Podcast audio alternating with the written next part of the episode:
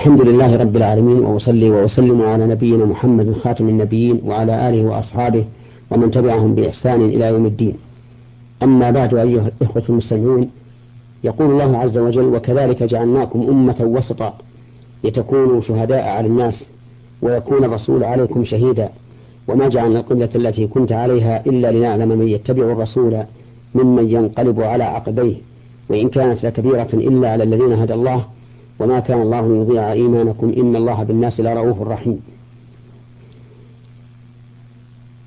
كذلك أي مثل ما ذكر من هداية الله سبحانه وتعالى من يشاء إلى صراط مستقيم جعلناكم أمة وسطا أي صيرناكم أمة وسطا أي عدلا خيارا.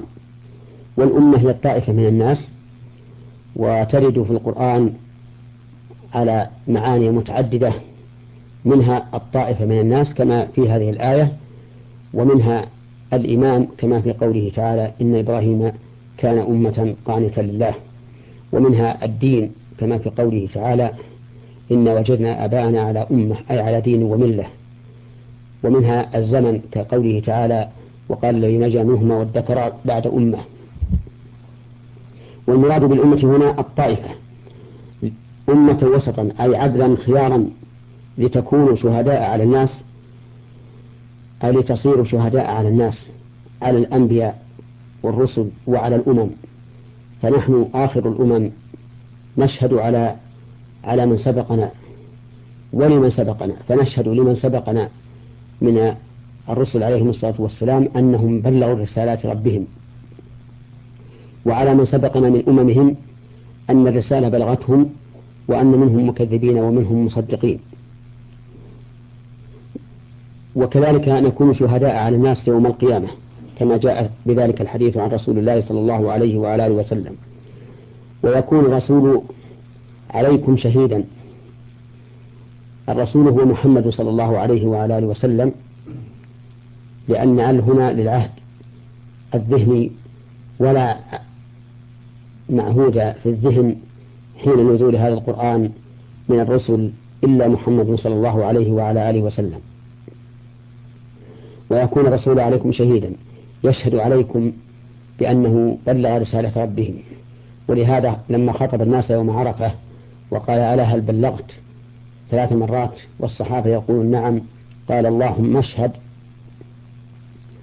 وما جعلنا القبلة التي كنت عليها أي ما جعلنا القبلة التي كنت عليها وهي وهي قبلة وهي استقبال بيت المقدس قبل أن يؤمر بالاتجاه إلى الكعبة إلا لنعلم من يتبع الرسول مما ينقلب على عقبيه.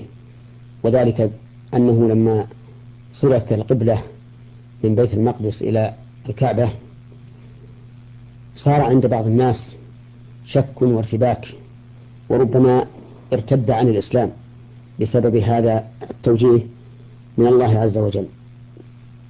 وقوله تعالى إلا لنعلم هو عالم جل وعلا من قبل أن يحصل هذا الاتباع والمخالفة لكن المراد بالعلم هنا وفيما يشبهه من الآيات الكريمة المراد به العلم الذي يترتب عليه الثواب والعقاب. وذلك أن علم الله تعالى السابق بما يكون من عباده لا يترتب عليه ثواب ولا عقاب ولا يترتب الثواب والعقاب إلا حين إلا بعد التكليف إذا كلفهم الله عز وجل. ترتب على هذا التكليف الثواب والعقاب الثواب لمن وافق والعقاب لمن خالف. ولا يظن الظان أن علم الله سبحانه وتعالى يتجدد ولا يكون إلا بعد وقوع المعلوم فإن هذا ليس بصحيح. بل إن الله سبحانه وتعالى عالم بكل شيء قبل أن يكون إلا لنعلم من يتبع الرسول مما ينقلب على عقبيه والرسول هنا هو محمد صلى الله عليه وعلى آله وسلم وأل فيه يحتمل أن تكون للعهد الذكري ويحتمل أن تكون للعهد الذهني وذلك لأنه سبق ذكر الرسول وإذا أتت أل داخلة على ما سبق ذكره فإنهم يقولون إنها للعهد. الذكري كما في قوله تعالى كما أرسلنا إلى فرعون رسولا فعصى فرعون الرسول. فالرسول هنا محمد صلى الله عليه وعلى آله وسلم إلا لنعلم من يتبع الرسول ممن ينقلب على عقبيه أي ممن ينكس إلى الوراء وذلك بارتداده عن دين الإسلام وعدم رضاه بما وقع. وإن كانت لكبيرة إلا على الذين هدى الله يعني وإن كانت هذه الحال أو هذه المسألة لكبيرة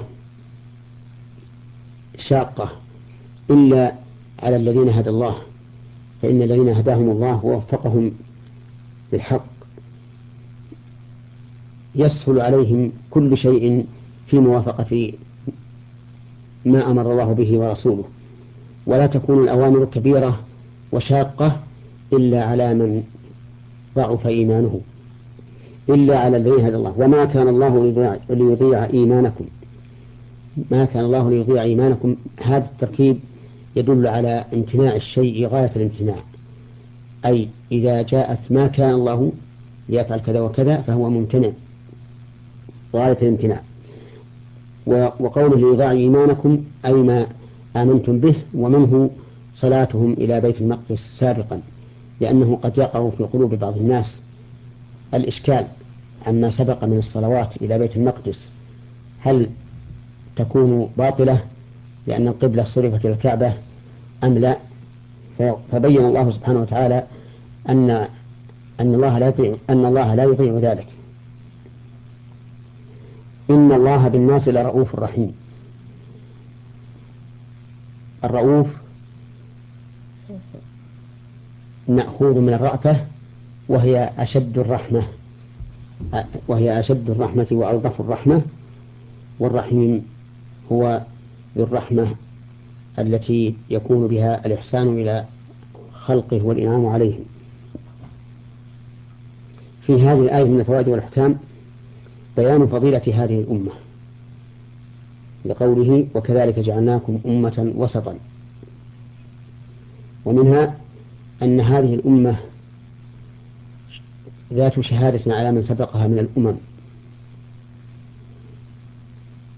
ومنها تعديل الله عز وجل لهذه الأمة حيث جعلهم شهداء ولم يجعلهم الله ولم يجعلهم الله سبحانه وتعالى شهداء إلا ليقبل شهادتهم.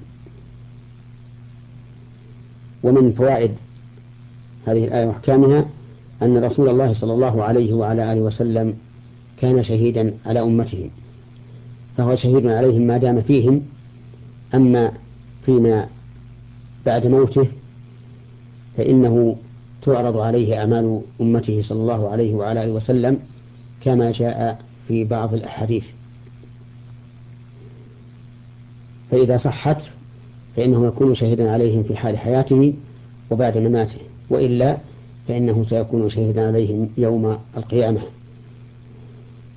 ومن فوائد هذه الآية وأحكامها أن الله سبحانه وتعالى قد يبتلي العباد بشرع بعض الشرائع ونسخها لقوله وما جعلنا القبلة التي كنت عليها إلا لنعلم من يتبع الرسول ممن ينقلب على عقبيه. ومن فوائد هذه الآية الكريمة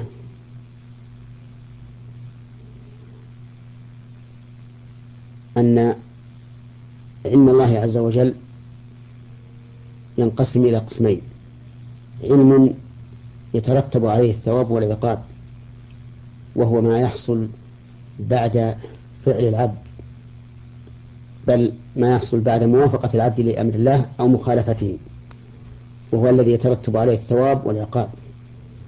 وعلم سابق لا يترتب عليه الثواب والعقاب وهو ثابت لله عز وجل. فعلمه سبحانه وتعالى يكون قبل وجود المعلوم ويكون بعد وجود المعلوم فالعلم الأول لا يترتب عليه ثواب ولا عقاب والعلم الثاني هو الذي يترتب عليه الثواب والعقاب وهو المراد به وهو المراد في هذه الآية وأشباهها.